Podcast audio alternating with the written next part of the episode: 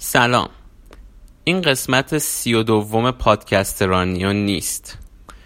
من یعنی سهراب در این روز یعنی 18 مرداد سال 1399 می‌خواستم به شما شنونده های خوب رانیو که تا حالا ما رو با انرژیاتون کلی خوشحال کردید بگم که متاسفانه فعلا برای من و نادا مقدور نیست قسمت سی و دوم رانیو رو ضبط کنیم.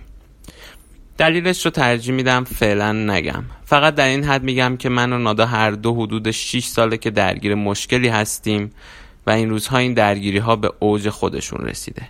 و برای مدتی در کنارتون نیستیم چون امکان ضبط نداریم. امیدوارم به زودی برگردیم پیشتون با قسمت سی و دوم پادکست رانیو. پس منتظرمون بمونید تا اون روز. خدا حافظ